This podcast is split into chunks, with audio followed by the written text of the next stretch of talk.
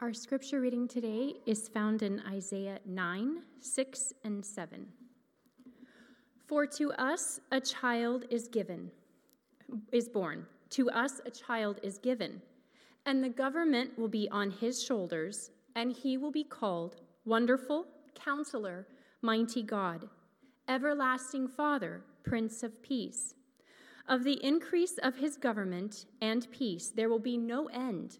He will reign on David's throne and over his kingdom establishing and upholding it with justice and righteousness from that time on and forever. The zeal of the Lord Almighty will accomplish this.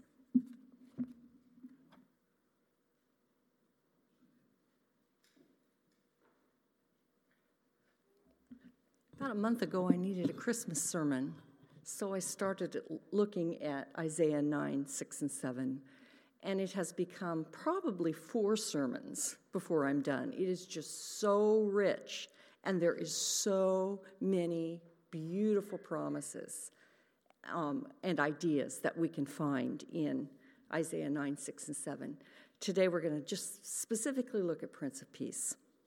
Several decades ago, there was a missionary named Don Richardson who went to the Sawi people of New Guinea. The Sawi were a tribe of violent headhunters and cannibals. They applauded the highest form of treachery, for which for them was to fatten up their enemies with friendship and eating together, then deceiving them, and then those enemies would become the victim, victims that they would slaughter and eat. Can you imagine? Would you come over for dinner? The greatest heroes were those who were the most ruthless and treacherous in their betrayals of others. Well, when Don Richardson and his team began to tell the stories about Jesus, the stories of the gospel, guess who the hero was?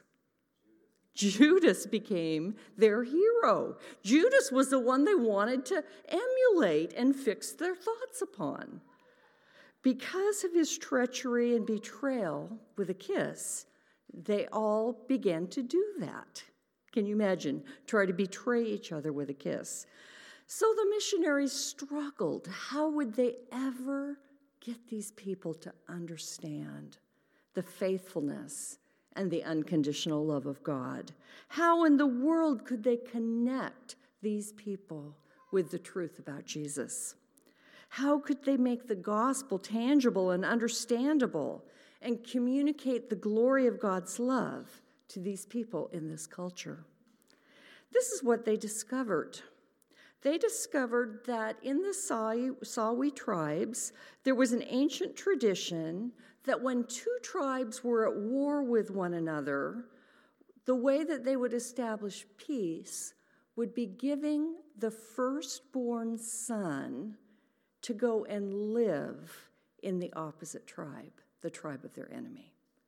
Now, I cannot imagine giving my firstborn to be raised and nurtured and brought up with someone who was my enemy because we want to just protect our kids and make sure everything turns out all right with them. If the chief entrusted his firstborn son, then the other, the other tribe would also do the same. And somehow, in raising that son, they decided not to fight with each other. By sending the child over, it was something like a peace offering. In fact, they called the child a peace child and the book is by that name, Peace Child. As long as that child lived, there would be no war between the two tribes. Well, Don Richardson began to see the analogy of the gospel of what Jesus did how he was sent from heaven to establish peace and to bring reconciliation between God and man. And as he used the story of the peace child, many of the Sawi people finally understood. Christ is God's peace child. He is the solution to the problem of sin and evil and brokenness in our world. He is God's way of bringing peace.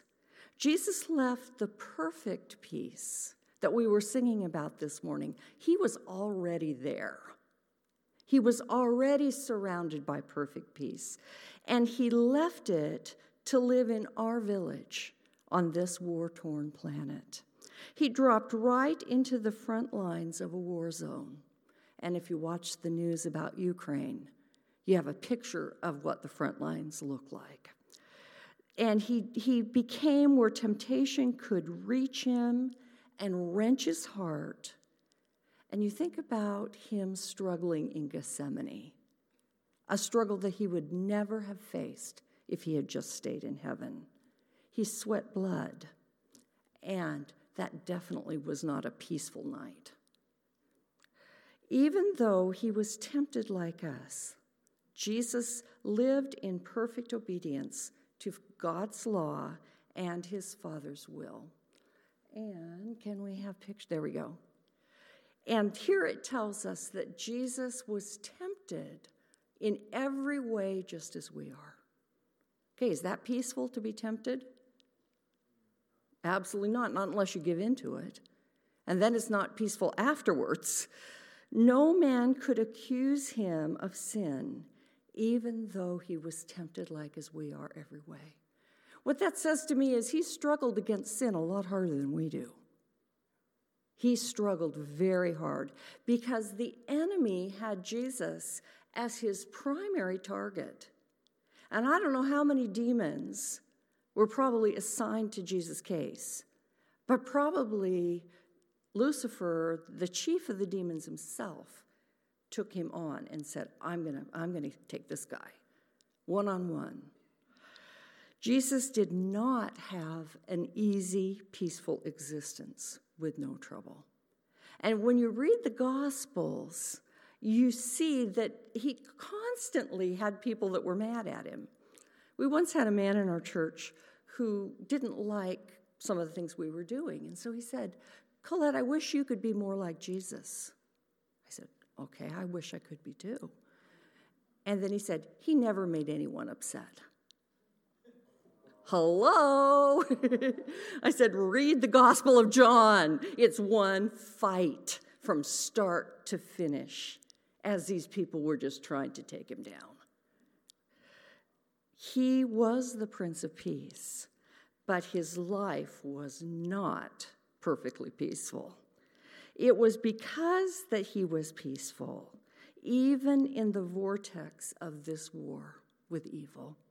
He met trouble with dependence upon God and complete obedience. And in the process, he provided peace for us.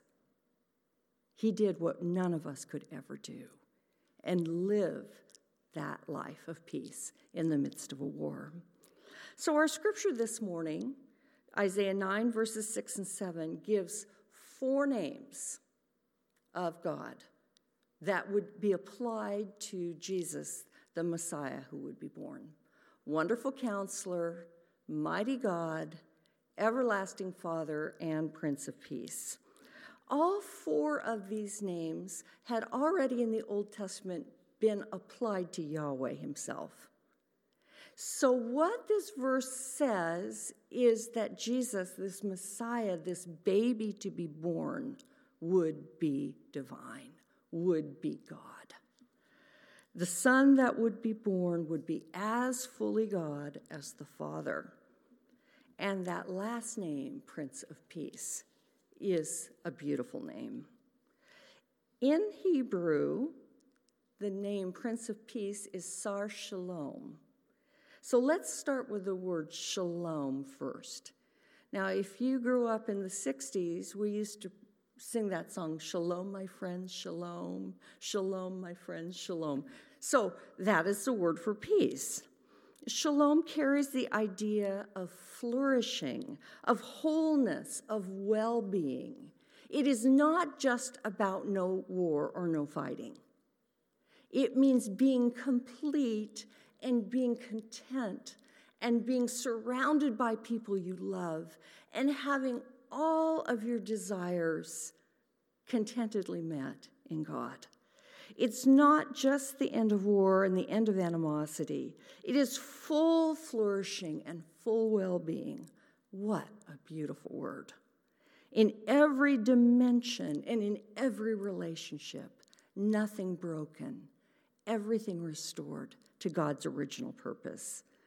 Beyond the cessation of war, shalom is a transformation of the conditions that lead to war in the first place. If we were all living with shalom, there would never need to be a war. We'd have no reason to fight. It is peace that comes from living knowing that God is smiling, knowing that God loves you. So, do you remember the blessing that Aaron taught the Israelites to use with each other? What a beautiful blessing. We could pray this every week, and I would never get tired of it. The Lord bless you and keep you. The Lord make his face shine upon you and be gracious to you.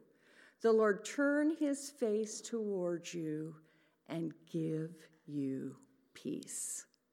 Give you peace. Okay, and in the New Testament, you often find Paul beginning and ending his letters with grace and peace to you through our Lord Jesus Christ. Exactly the same concept. That you're not just hoping that they're not fighting with anybody, you're hoping that everything in their life is according to God's plan and that they're being blessed full up to where there's no more blessing that can be poured in upon them. When we are in a right relationship with God, when the face of God is turned toward us in blessing and grace, the result is peace. Neal Plantinga wrote a wonderful little book called Not the Way It's Supposed to Be. His definition of shalom goes like this Shalom is the webbing together of God, humans, and all of creation in justice, fulfillment, and delight. So, along with shalom comes joy. And boy, we could all use a little more of that, right? That shalom that brings delight and joy. We call it peace, but it means far more than peace of mind or a ceasefire. In the Bible, shalom means the universal flourishing, wholeness, and joy. Shalom, in other words, is the way things ought to be. Okay, I want to be there. I want to live that shalom. I want to experience it. But the word prince is a bit more problematic. Our English translations don't quite know how to capture the irony of the title Prince of Peace. Because a sar, a prince, is not a friendly title in the Old Testament. Sar has a militaristic overtone. It meant a tyrant or a warlord that was actively waging war. So, you put those two things together, prince and peace, and you get this idea that Jesus is actively fighting to bring peace for us. That it's not passive, it's, it's warfare to be able to bring us peace and keep us peaceful. And some of you that are trying to stay peaceful, don't you know that it's warfare? You know? And the battlefield is our minds. That's where the battles are fought.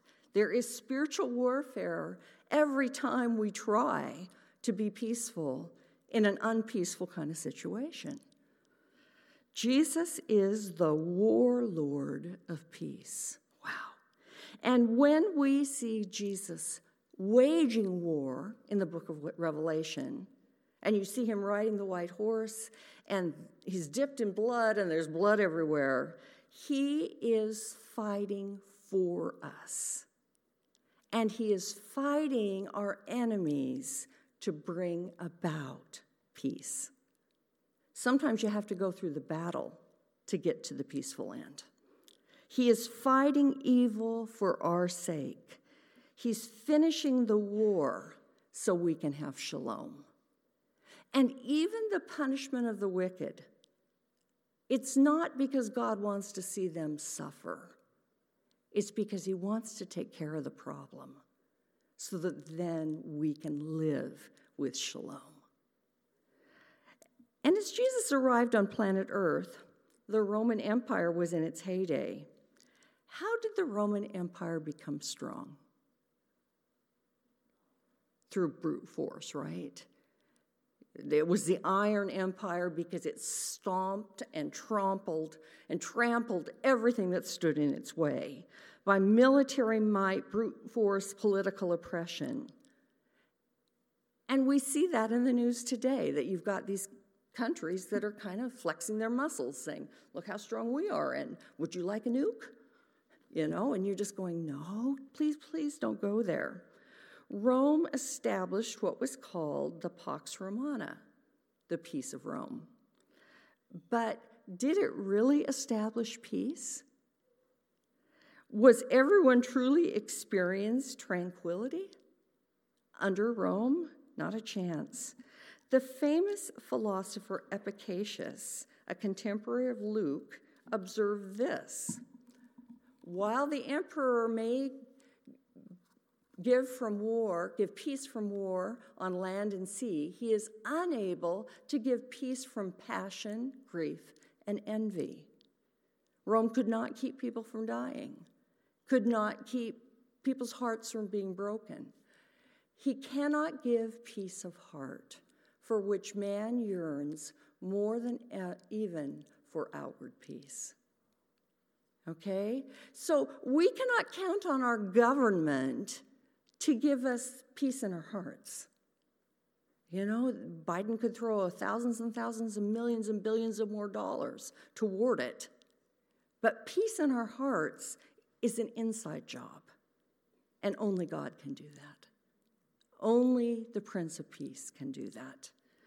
Pax Romana was a political slogan, but not a concrete reality.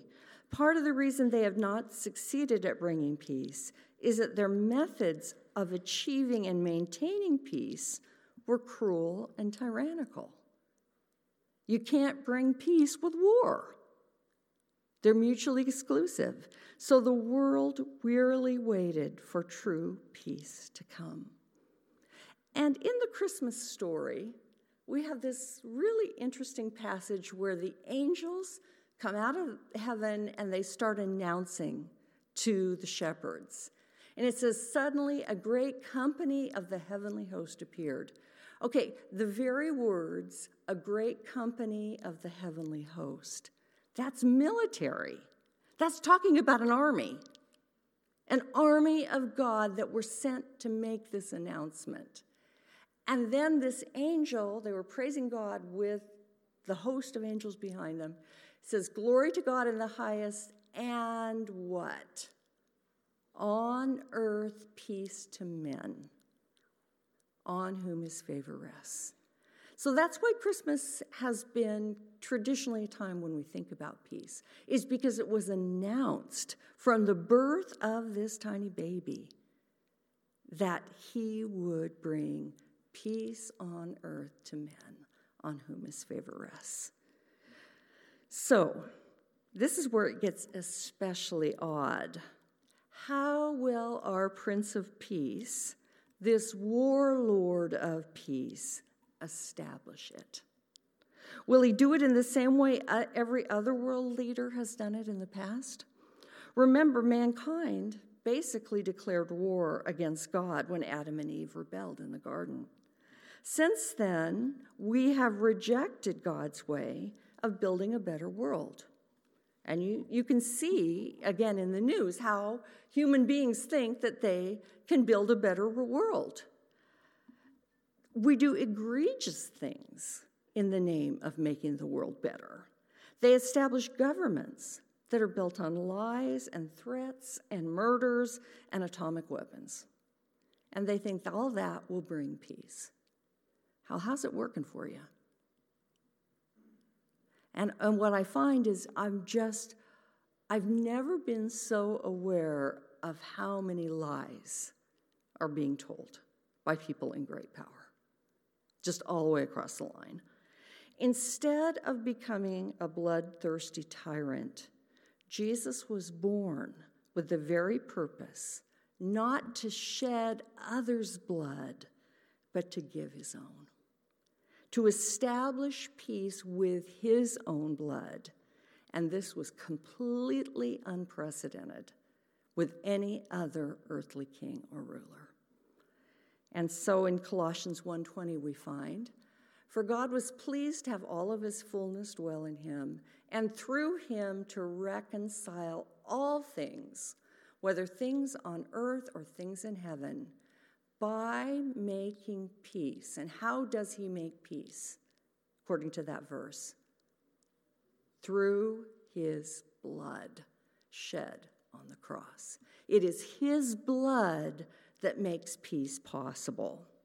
This instantly sets him apart from those human rulers whose reign depends on a bloody conquest of winning the war.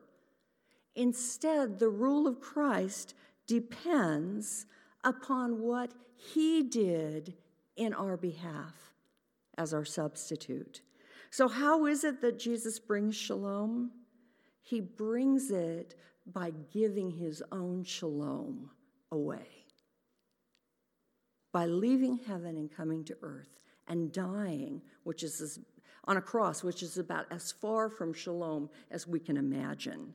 He brings peace by suffering as our substitute and as the representative for his people, and by bearing our sins, which again is the opposite of shalom. And on the cross, that his death was the price of our peace, his death was the cost of shalom. So, what enables him to do this? Isaiah 53, verse 5 says this He was pierced for our transgressions, he was crushed for our iniquities. He's substituting his perfect life for our sinful life. And then it says, the punishment that what?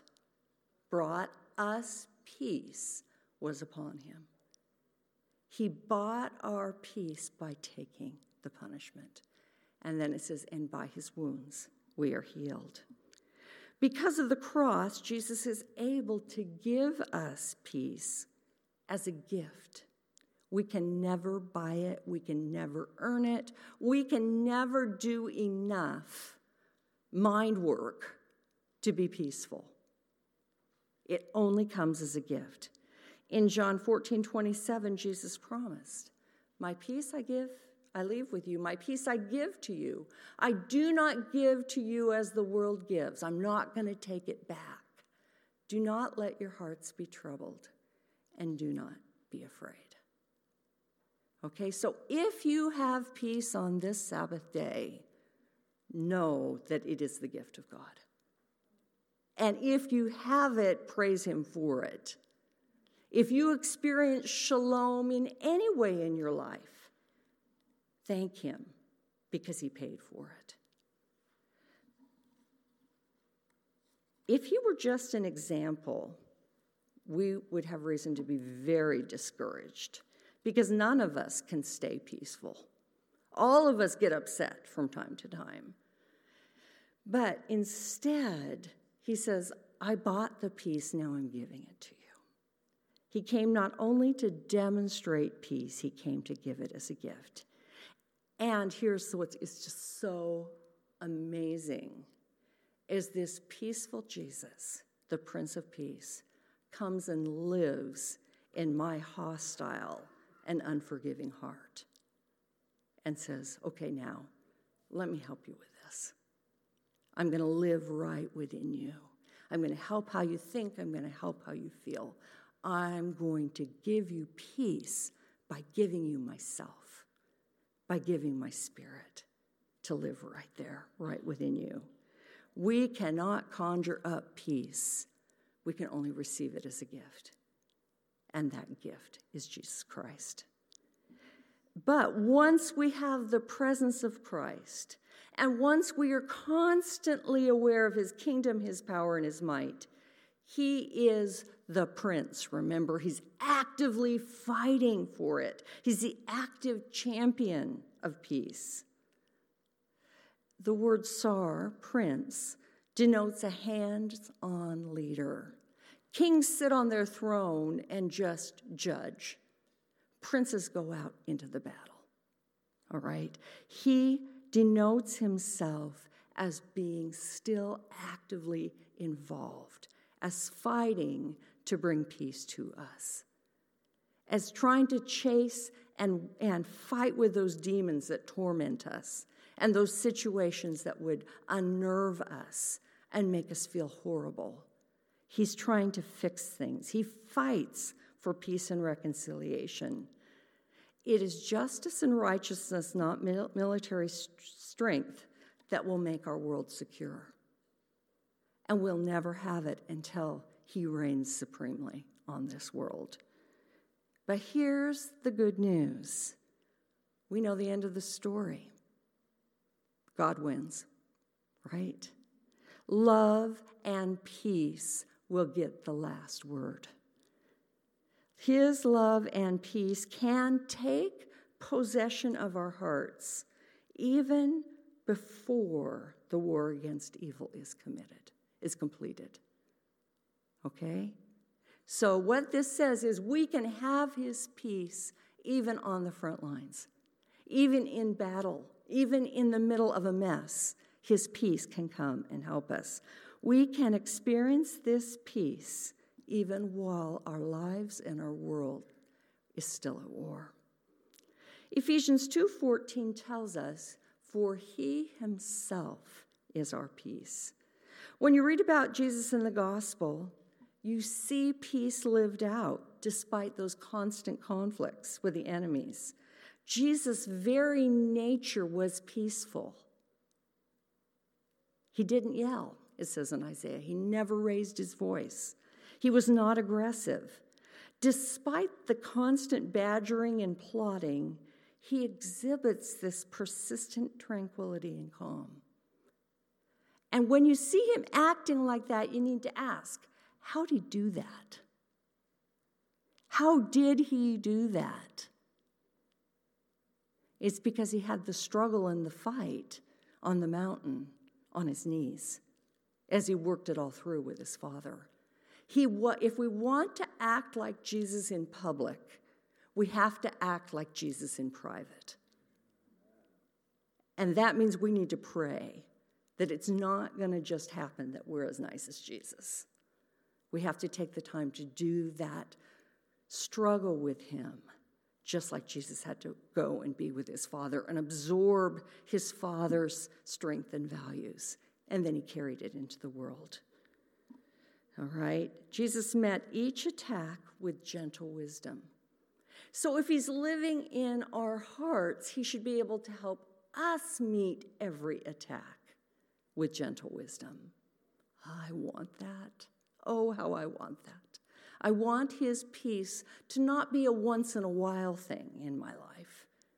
I want it to be constant. I want it to define who I am that His peace lives in my heart and reigns in my heart. Oh, how I would turn the page. Love to be like Jesus. So you see this in John 11, verses 8 and 16, because he wants to go and raise Lazarus from the dead. And his disciples are, are kind of upset about this because he knows it's not safe anymore.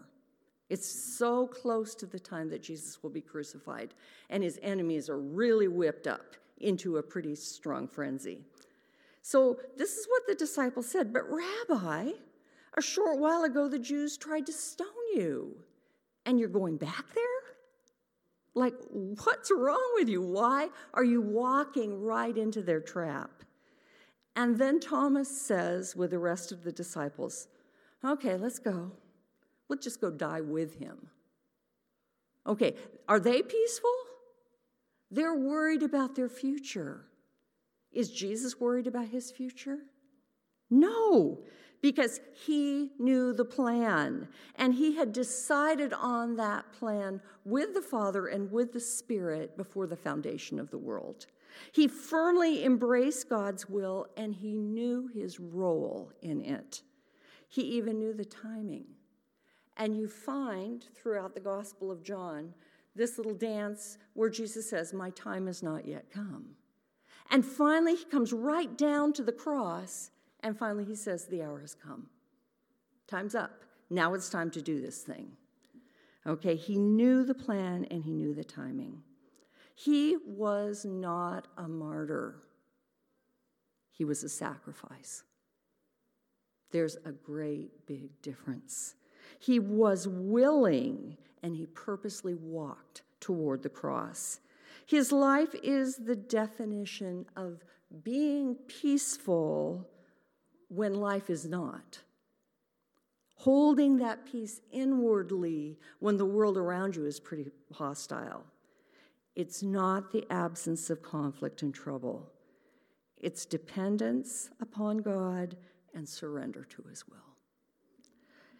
Ephesians 2:15 tells us that when he, he became our peace, he was able to bring together the Jews and the Gentiles who had always been hostile to each other and break down the dividing wall of hostility. You all know what that is, right? That in the temple in Jerusalem, there was actually a wall built that says, if you're a Gentile and you pass this point, we'll kill you. The wall of hostility. That's incredible okay? And he broke down that wall of hostility. He abolished in his flesh the law with its commandments and regulations. Now, that's not the idea that the law doesn't count anymore. He abolished the penalty of breaking the law. He said, Okay, I'm going to pay for this, your sins, myself. His purpose was to create in himself one new man of the two, thus making peace. So, one of the reasons Jesus died is to help us to get along with people who are very different than we are. Part of the reason Jesus died was to help us see that we are no better than any other human being, and that we will never lock eyes with a single man or woman or child that Jesus doesn't already love. He broke down the wall of hostility and helped us to live out that peaceful mindset toward whoever we come in contact with. And it tells us exactly how he did this. And in one body to reconcile both of them, both the Jews and the Gentiles, to God through the cross by which he put death, their death to put to death their hostility. He came and preached peace to you who were far away and peace to those who were near. So the cross is what kills hostility. And if you are struggling, when you, if there's somebody, Mark asked me last night, is there anybody you'd consider your enemy? If you're struggling and you, your enemies have names, take it to the cross. Look at Jesus. Look at how he treated his enemies. And what did he say as they're nailing him to the cross? Father, forgive them. They don't have a clue what they're doing. All right. Prince of Peace is not just about warm, fuzzy feelings radiating from God to humans but this active, muscular, real life peace that Jesus took on himself to protect the weak from the strong. And it's a peace he calls us to participate in. So, Colossians 1, verses 19 and 20 tells us For God was pleased to have his fullness dwell in him, and through him to reconcile to himself all things, whether on earth or things in heaven thus making peace through his blood shed on the cross. If you need more peace, think more about what Jesus did for you. Soak in it, that unconditional love of what he did. He gave us our peace, not by numbing us, but by forgiving and healing us, and enfolding and encircling us with his love and life. And this, I love this because it says he's reconciled you by Christ's physical body and will present you what? Holy in his sight, without blemish, and free from accusation. That's who you are in the sight of God because of what Jesus did for you. Without blemish and free from accusation. Well, if you really believe that about yourself, you probably wouldn't be picking fights, right? If you really absorb that truth, you'd be saying, Jesus did so much for me. How can I serve you? How can I help you? How can I love you? How can I get this word out? that He is our peace. Look what He did for me. Okay. It's not because of our purpose, perfect performance, but because of His death in our place. That's what brings peace with God. So in Isaiah 9 7, it describes what this government will be like that this Prince of Peace will establish. First of all, it says, Of the increase of his government and peace, there will be no end. Okay, do governments come and go? We watched that in the House of Representatives this week, right?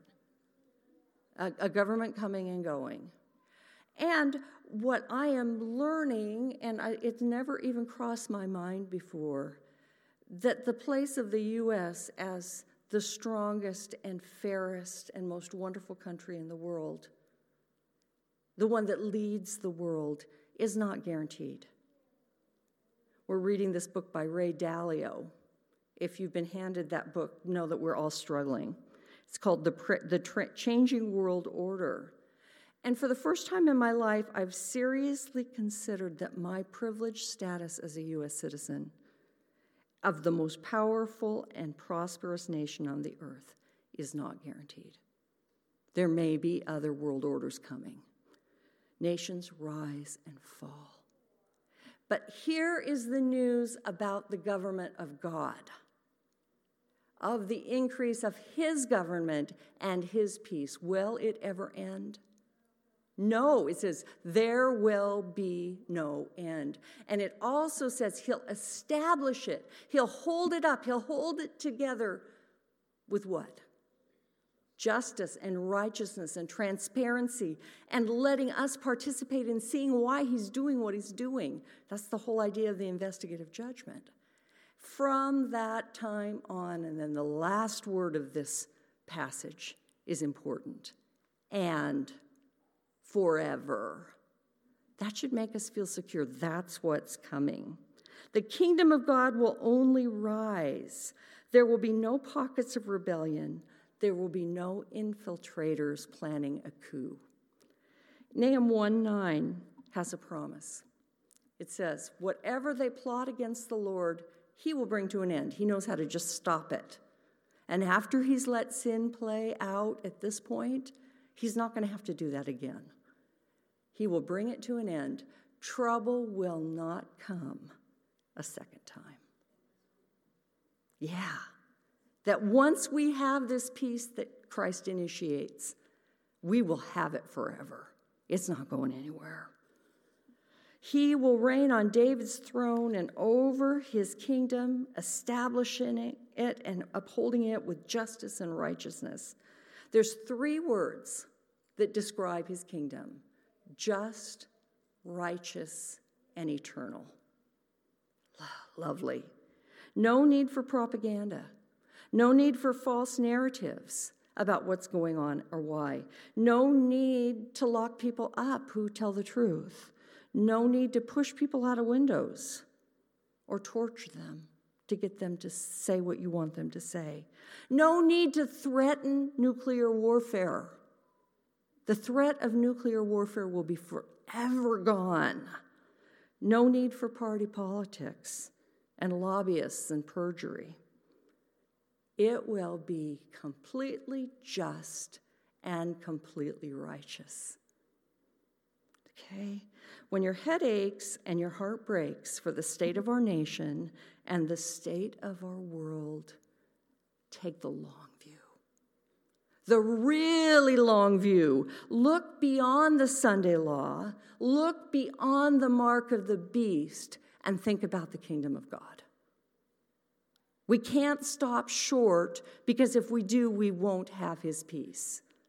It's only as we know where we're headed, this trajectory that human history is on, we are going to get to experience this. And that's, that's just so wonderful. This should make us hopeful people, patient people, peaceful people, just people, righteous people. We should live following in the footsteps of our Prince of Peace. And the things that he really cares about, like injustice, we should care about them too. If we see indication that something's going on that would make him really frustrated, we need to get involved. But in the end, verse 7 finishes with a statement that might even seem a little like an afterthought. It says, The zeal of the Lord Almighty will accomplish this. So, who's responsible for bringing this peace? Does it happen when the church gets its act together and, and everybody's perfect finally? No.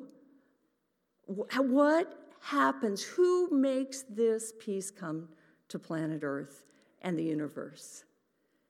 The zeal of the Lord will accomplish this.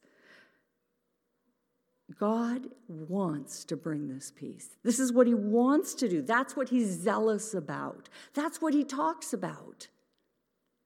If you were to have a conversation with Jesus at this very moment, he would be talking about his kingdom and the peace he wants to bring to us. And by the way, the name Lord Almighty that's there in that verse, that means the God of armies, which means he has the troops to be able to pull this war off effectively and successfully. He's not going to have to conscript anybody, but boy, if you want to sign up to be on his side, that's a good idea, right? He doesn't need to do anything but call out the angel armies that are already at his command. Daniel 7, verse 10 says, Thousands upon thousands attended him, 10,000 times 10,000 stood before him. Have you ever thought about how many angels are there to do his bidding? And if you really thought about the fact that they do everything he tells them to do, and he is the Prince of Peace, would you be worried about your own safety? Or would you just say, Here, I'm trusting that you're going to send the help I need when I need it. Okay, that's pretty amazing. He has the troops to make his passion our reality. It's going to happen. Isaiah 9 7 is going to be what we get to experience. So let's just bring it home by how we get there. Isaiah 26, verse 3 promises us you will keep him in perfect peace, whose mind is stayed on you because he trusts in you. Okay, we have this Prince of Peace. He wants us to think about him. He wants us to dwell upon him, meditate upon him, and put him behind any other situation in our life. Put a backdrop of the cross who died for you behind anything else that might be horrible that you're going through. And it's really interesting that in the Hebrew language, now when we want to emphasize something in English, what do we do? We put it in caps, or we bold it, or we make the print bigger. You know what they did in Hebrew? They would just repeat it. And so, what this verse really says is, You will keep him in shalom, shalom. And that's what's interpreted perfect peace. You will keep him in shalom, shalom, whose mind is stayed on you. And the Hebrew for stayed means leaning, putting your full weight upon. Jesus. The whole weight of your life, the whole burden of your life, every tough, hard, crappy thing, you put the weight of that upon Jesus because we can trust in him. And he's the Prince of Peace. So, walking with him day by day, we can learn to value what he values. We can start to actually get actively involved in bringing his peace to the world by sharing who Jesus is and what he has done with the world. We can trust him, we can trust his promises, and we can know that his zeal will bring about the shalom, shalom that we really need and want. So, Happy New Year, my friends. One last verse. I love this. Second Thessalonians 3:16. It says, "Now may the Lord of peace himself, Jesus himself, give you peace." And then I love how this is described, at all times and in every way. That's what he can do. This Prince of Peace can bring us peace at all times and in every way. The Lord be with you all.